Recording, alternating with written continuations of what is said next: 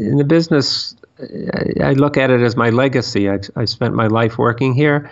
I've tried to impart some uh, values that are important to me, and I wanted to make sure that the people who helped me grow it, the the people out in the shop and in the office, were taken care of.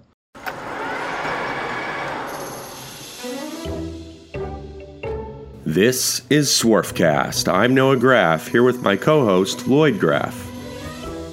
On today's podcast, we're talking with Ken Mandile of SwissTurn. Over the course of his career, Ken has built a successful Swiss machining company in Oxford, Massachusetts. A few years ago, Ken turned down several private buyout offers from private equity firms. However, currently, he's in the process of restructuring his company to transfer ownership and management to his employees. Today's podcast is brought to you by Graff Pinkert.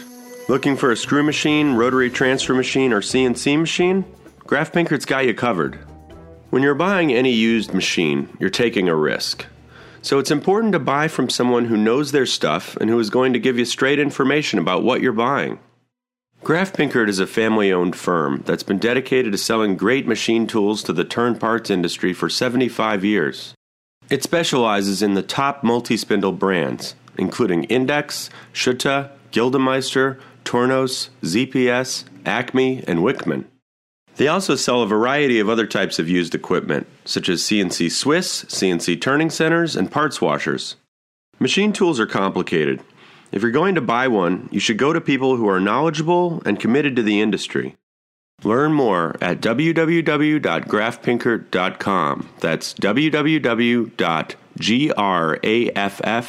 www.graffpinkert.com. We are here with Ken Mandile of Swiss Turn. Welcome to the show, Ken. Thank you. Glad to be here. Just to get started, uh, you are you are the owner of Swiss Turn, yes? Yes. Uh, right now, I'm just a partial owner. I had been uh, the sole owner up until three years ago. Okay. And then uh, what happened three years ago? And then uh, I sold 30% of the company of my stock to uh, an employee uh, stock ownership plan. An ESOP. An ESOP. And then last year I sold another 19%. So uh, as of now, I own 51%. And the ESOP owns 49%. And I hope in the next two or three years uh, to sell the balance to the employee plan. Interesting. Okay. We're definitely going to get into that uh, as we go on. Hi, this is Lloyd Graff. Ken, I'd like to ask you about uh, the origins of the company. Uh, how did you get in business? Uh, how did you start in the machining realm? And what, first, mainly, what is Swiss Tech, Swiss Turn? My my my fault. What does Swiss Turn uh, specialize in? I know you guys do a whole bunch of different sectors, right? Well, yeah, we're a, a CNC Swiss screw machine job shop. We're in Oxford, Mass. Um, we specialize in uh, higher volume uh, precision turn parts. Uh, we we have a, a, um, our machines are all stars, star CNCs, and we so we run lights out a lot. So we, we primarily look for longer running jobs, but we do we'll do the whole range of jobs. Even uh, we'll run prototype quantities, um, but we we try to go 5,000, 10,000. We have some jobs that run into the millions. Uh, a lot of brass, uh, copper, stainless steel, aluminum, and some plastics. I'd like to ask you you brought up uh, running lights out. Are you successful in running lights out? Uh, we are on certain jobs. There are some jobs we know up front that they're not going to run very well lights out, so we'll we'll shut them off at night. We run two shifts, so the night shift goes home around 1 a.m. The day shift comes in around 6 a.m. So so we've got about five hours of lights out operation. And then on the weekends, our we usually are staffed on Saturday mornings till 11, and then and then the employees go home. But we do have people scheduled to come in uh, various periods uh, over the rest of the weekend just to check on the machines, shut them down if there's an issue, or restock them if it need if they need restocking. But uh, it's been very uh, very successful model for us. How long have you been running with lights out? Oh, I would say 15 years or more, 20 years. Really? Have you had any accidents? We've had oil uh, spill because a, a machine didn't uh, get clogged up and so it didn't drain properly. It's not uncommon for the machine to make bad parts during the night. Something can go wrong. But the machine time is more valuable than the raw material that we're running, so it's worth Mm. it to us to take a chance. I see. Interesting. I see. But we run a lot of brass and, and uh, easier stainless steel jobs, so um, brass we tend not to have trouble with. It's more forgiving. Yeah, if we were running 316 stainless uh, or titanium, we would shut the machine off. We wouldn't we wouldn't try to get any uh, lights out time on, on the tougher materials. Okay, if you would, Ken, could you start from the beginning of uh, where you grew up and how you got into this? Uh, you say your grandparents were from Italy. Were your parents also from Italy? No, no, my both my parents were born here. Uh, my father was trained at the Waltham Watch School in Waltham, Mass. At the time, it was you know, the world leader in watchmaking, and um, he had the bad fortune of uh, graduating from the watch school as the watch factory was closing down. And he went to work for one of his teachers who had a, a, uh Swiss screw machine job shop. And that was uh, all the way back in 1950. And then around 1969, he decided to start his own business just with a, couple of old uh, uh, cam operated Swiss. That's all there was back then. And uh, so I was around 10 years old at the time, and I started working there at that time, just um, cleaning parts or sorting parts, you know, separating them from the chips, whatever needed to be done. And I would go up after school. Uh, the company grew, added more machines. By the time I was a, in my early teens, I was operating the cam machines, and probably by the time I was around 15, I was able to to do some simple setups. Were you enjoying coming in when you were young? I did. I love. I love doing it. I, I look forward to it. Uh, I learned a lot. I and I earned twenty five cents an hour, so it was worthwhile. What was the fascination about the uh, cam Swiss machines? To me, they're they're fascinating. I, I think more so, so than the than the CNC machines of today. They're they're just amazing mechanisms. Um, I, I wish we've gotten rid of all of our cam machines, but I wish we had saved a couple uh, just to have on hand because they're they're really quite something to watch. It's, at least I'm I'm always amazed by them. We them. can probably find you one. We yeah, I'm pe- sure they're pe- people offer offer them to us sometimes. yeah, they're, and they're, hopefully they're not trying to retire on the money that they're going to get for them. Yeah. What did you find so amazing about them? Just the, the, the complexity of them um, and it was you know they were they were a challenge to, to set up and to keep running. Uh, there was a lot of playing around with the timing and adjusting the bushings just right and it, it was, I was just amazed at the it was they are quite a marvel of, of mechanical design. And, and to the fact that they lasted so long, and, and even today people are still running them, um, and and the, the technology is the same as it as it existed hundred years ago. I have a machine sitting here in my office from 1892 that Wow. came out of the Waltham watch. Actually, came out of uh, came out of the Waltham watch factory. It was one based on the the first screw machine that the watch factory had. It was a a Vander Woerd screw machine. It's a benchtop machine that makes miniature screws.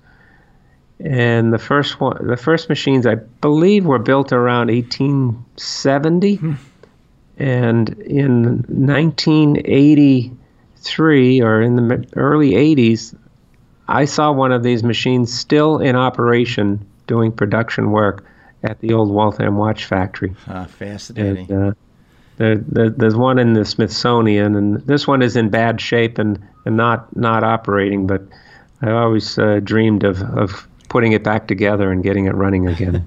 Uh, do you think it's given you a real advantage to have grown up on the uh, mechanical machines? I think so. I think uh, that I had opportunities that my children didn't have. The times changed. It wasn't so easy for me to, to you know, with the laws and regulations. Uh, when my kids were 12 years old, I couldn't put them out on the machines to learn the way I did. Um, it just just wasn't possible anymore, and uh, so I, I, think I did have a, a real advantage growing up in the business when I did. Did any of your children have any interest in coming into the shop? No, no, and I think that's because they didn't have that same opportunity. They did all work here at some point when they were older, but they they just didn't have the opportunity to to get it in the blood their blood the way I did. Ah, that's fascinating.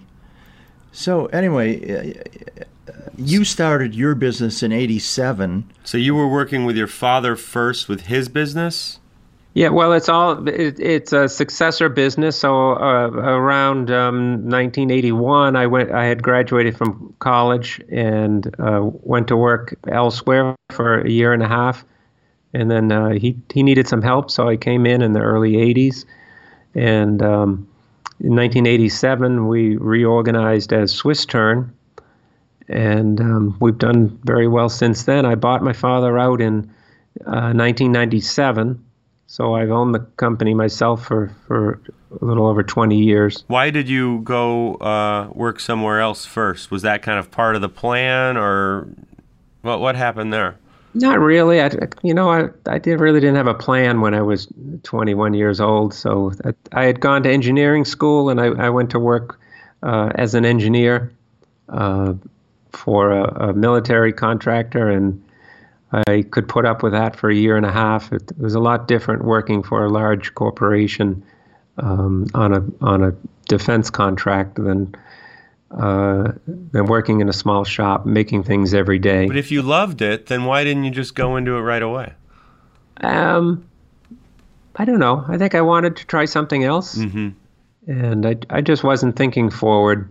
You know, I, even you know today I, I agonize over what my kids' plans are, but I, I think that when, when they're they're all in their early twenties, and I, I probably didn't have any any firm plans or vision of my future when I was that age. So um, I just didn't think it through, I guess. Uh, Tell me about your business now and how it evolved from then until now.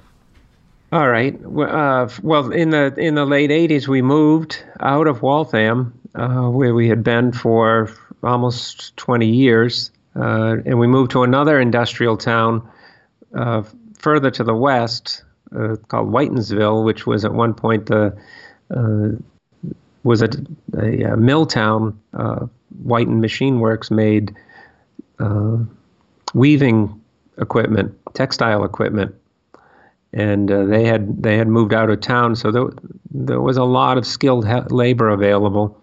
So we moved there. Uh, we we spent about 15 years there, and at that time, by that time, we had started to purchase the stars.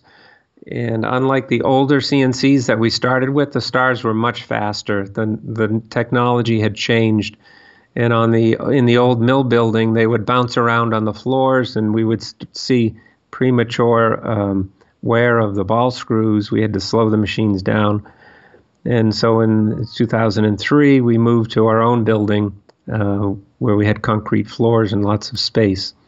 And then we outgrew that facility in about 10 years. We moved in into the current building in 2013. And uh, we've actually outgrown this building already five years later. And so we're, we're looking at putting on a, an addition later this year. Wow. Oh, that's great. That's a great story. And I understand uh, that your wife has worked with you also.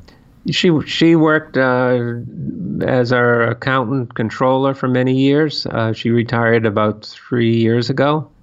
And what was that like working with your wife? Oh, it was good. Um, she had a brought a, a, different perspective because she didn't grow up in the business, so uh, she was able to um, question us on some of the things that, that we were doing and, and move us forward. And she was key in, in helping us become uh, ISO registered.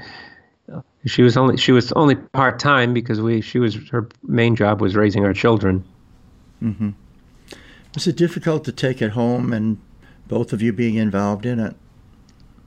I don't. I don't think so. I. I think she was, uh, you know, proud of what we were doing here. We. We. We. Uh, we made changes. It, it's amazing that when when I look back at what we were like in in the 20 years ago and where we are today, um, but these changes are are all gradual. Uh, but we always move forward and just made small small improvements every day. And that's still what we try to do. Listeners, do you have an idea for a future episode of Swarfcast? Or is your company interested in advertising on the Swarfcast podcast? If so, please send us an email at swarfcastpodcast at gmail.com. That's swarfcastpodcast at gmail.com. Would you consider yourself a student of business?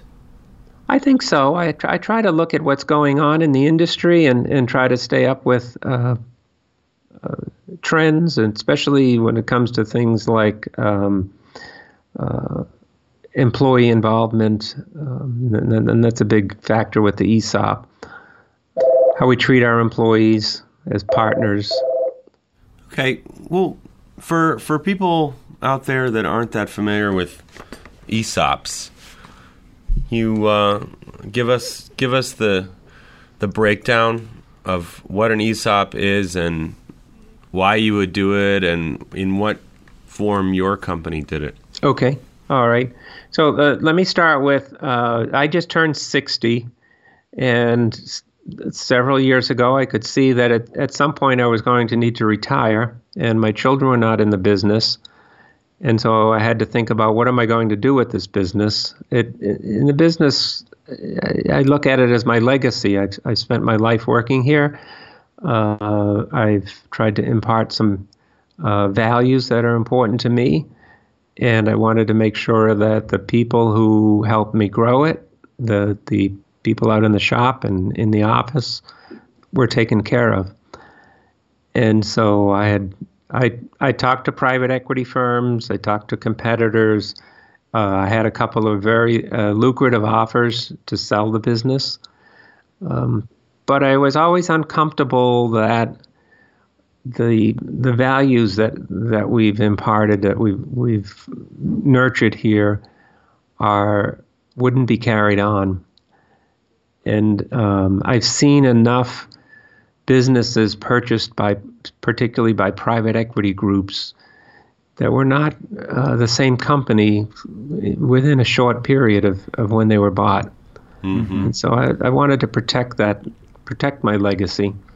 And so I, I uh, there was another uh, company in the area, another small machine shop that, that was a an ESOP, and I had been talking to the former owner of that company for probably for 20 years about maybe not that long 10, 10 or 15 years about his experience as an owner selling to an ESOP and I I was always intrigued by it.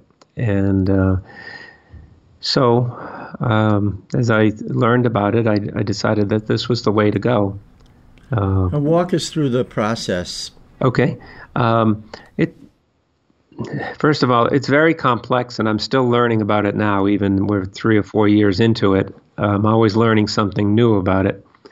Um, what happens is uh, there's a trust formed that will hold the stock for the for the employees.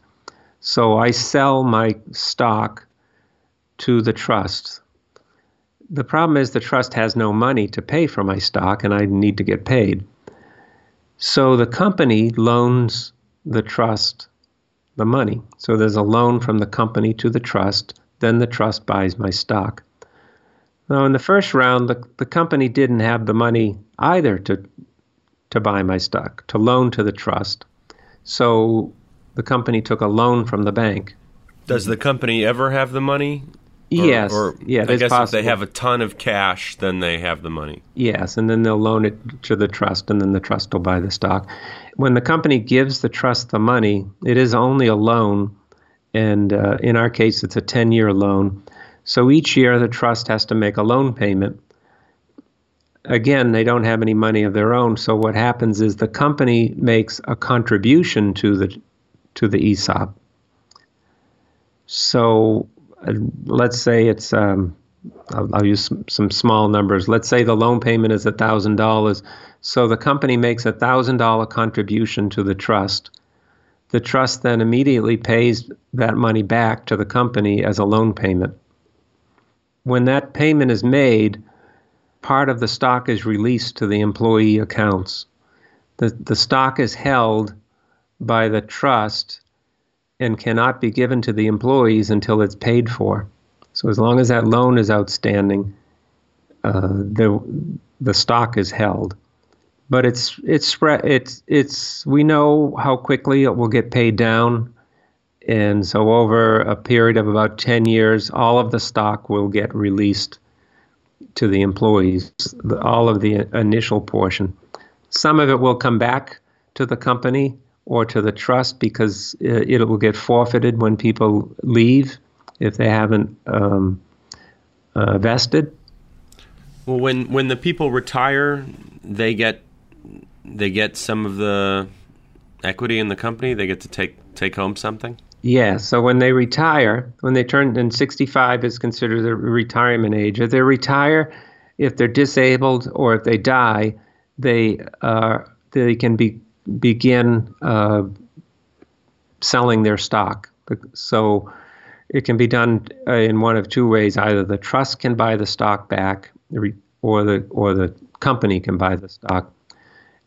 And so when they retire, the the payments are done over a five-year period. How have you, uh, um, Ken? How have you worked as far as dividing uh, the uh, shares up um, do a few key employees have a significantly larger piece of the ownership?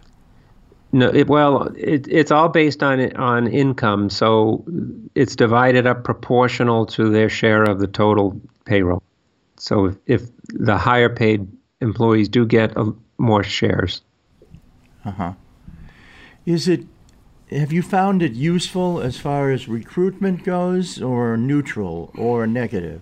I, I think uh, we always promote it as a benefit, and it is a, a large benefit. Uh, we've only had it for, I think we're coming into our third year of yeah. This will be our in in around April.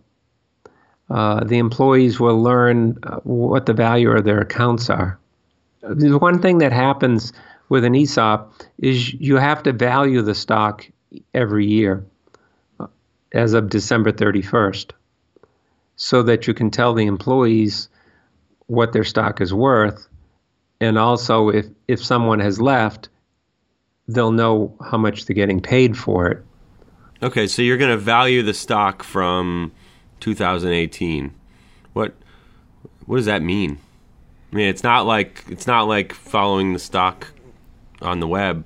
No, you know, it goes up and down every day. I mean, that's what most people think when they hear stock. So, I'm trying to get a concrete idea in my head. Okay. The other, there's one other piece of the puzzle here, and that's the the trustee.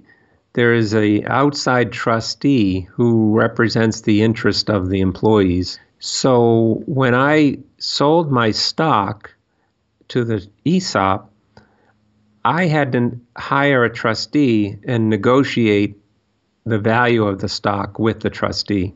It, it's kind of a bizarre setup, but that's how it works. So, and the value is based on sales. It's based on debt. It's based on all of that. It's based on other values of other companies that have sold. It's based on the value of public companies. Um, it's based on the assets. Uh, so there's a lot of factors that go into it. When when we get the valuation, the what so I, what I was going to say is the the the there's a trustee to represent the employees. The trustee then hires a valuation firm.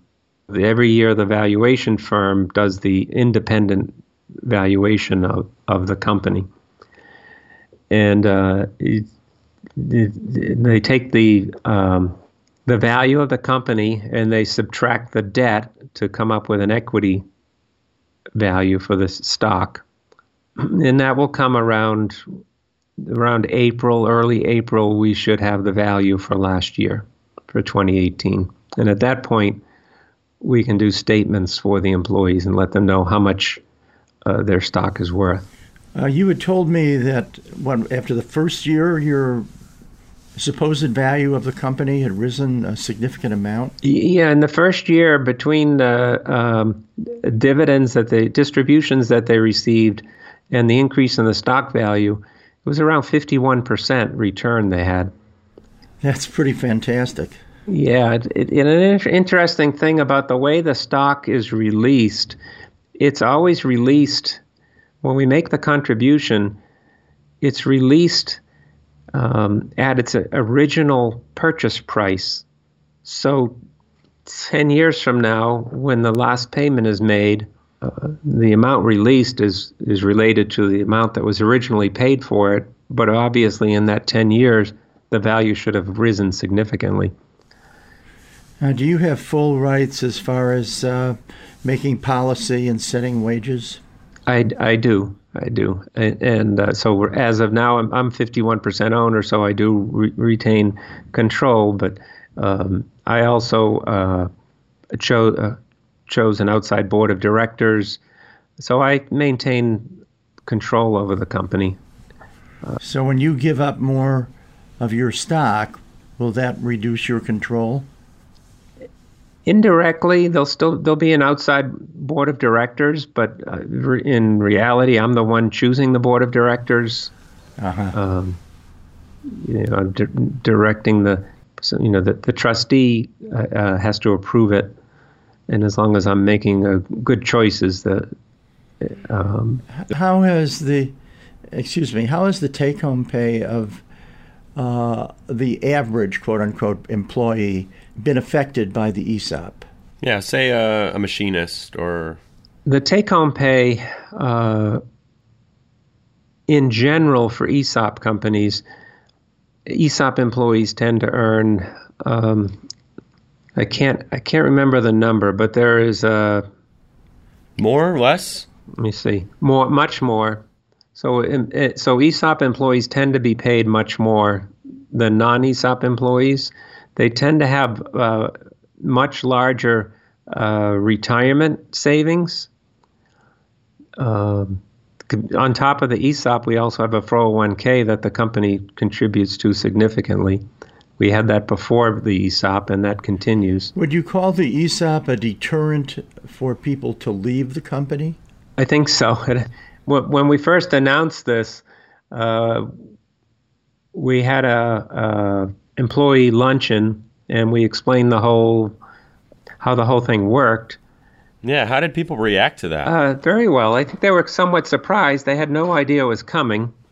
Did most people know what an ESOP was? I think some of them had heard of it, but didn't quite know how it worked. But I heard back one one of the employees came in and said um, that they, they another employee was complaining about the ESOP.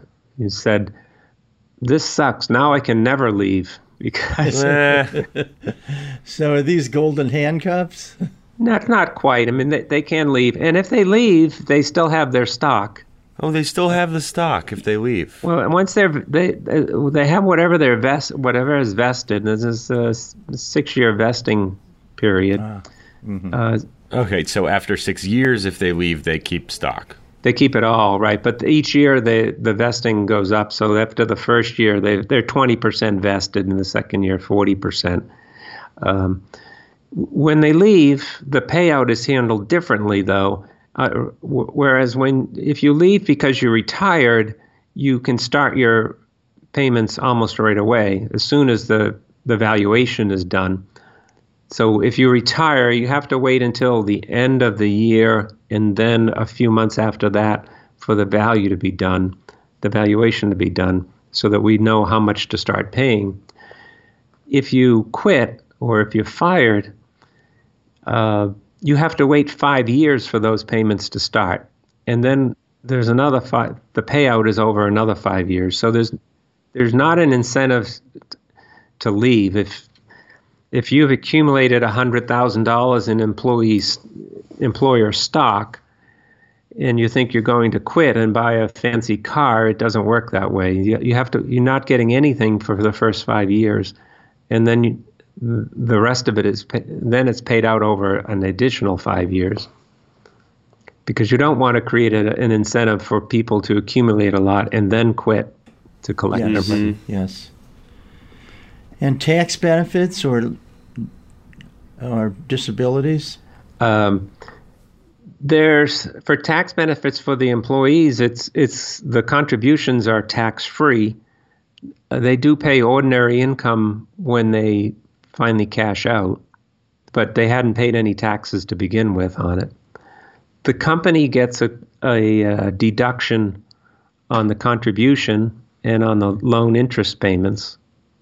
And as we're an S corp, the way an S corp works is the uh, the profits flow through to the shareholders. As of now, I own 51%, so I have to pay taxes on that 51% of profits.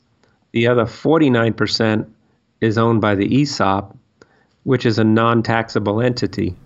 Interesting. So once the company is 100% owned by the ESOP, there won't be any federal taxes because it's a non taxable entity the government will get their money eventually, but it will it'll come through the individual employees when they start getting their payments.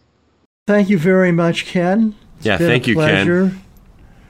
Look forward to putting out this uh, podcast, and I hope you will find uh, the podcast in the future worth listening to. Okay. Well, thank you for for having me on. Thanks, Ken. Okay. Bye bye.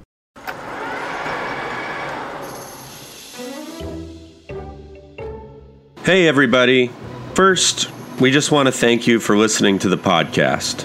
It boosts our egos, and of course, your ears are the reason we do this. But it would be great if you could subscribe and leave a review, as it'll help other people discover it. Talk to you soon.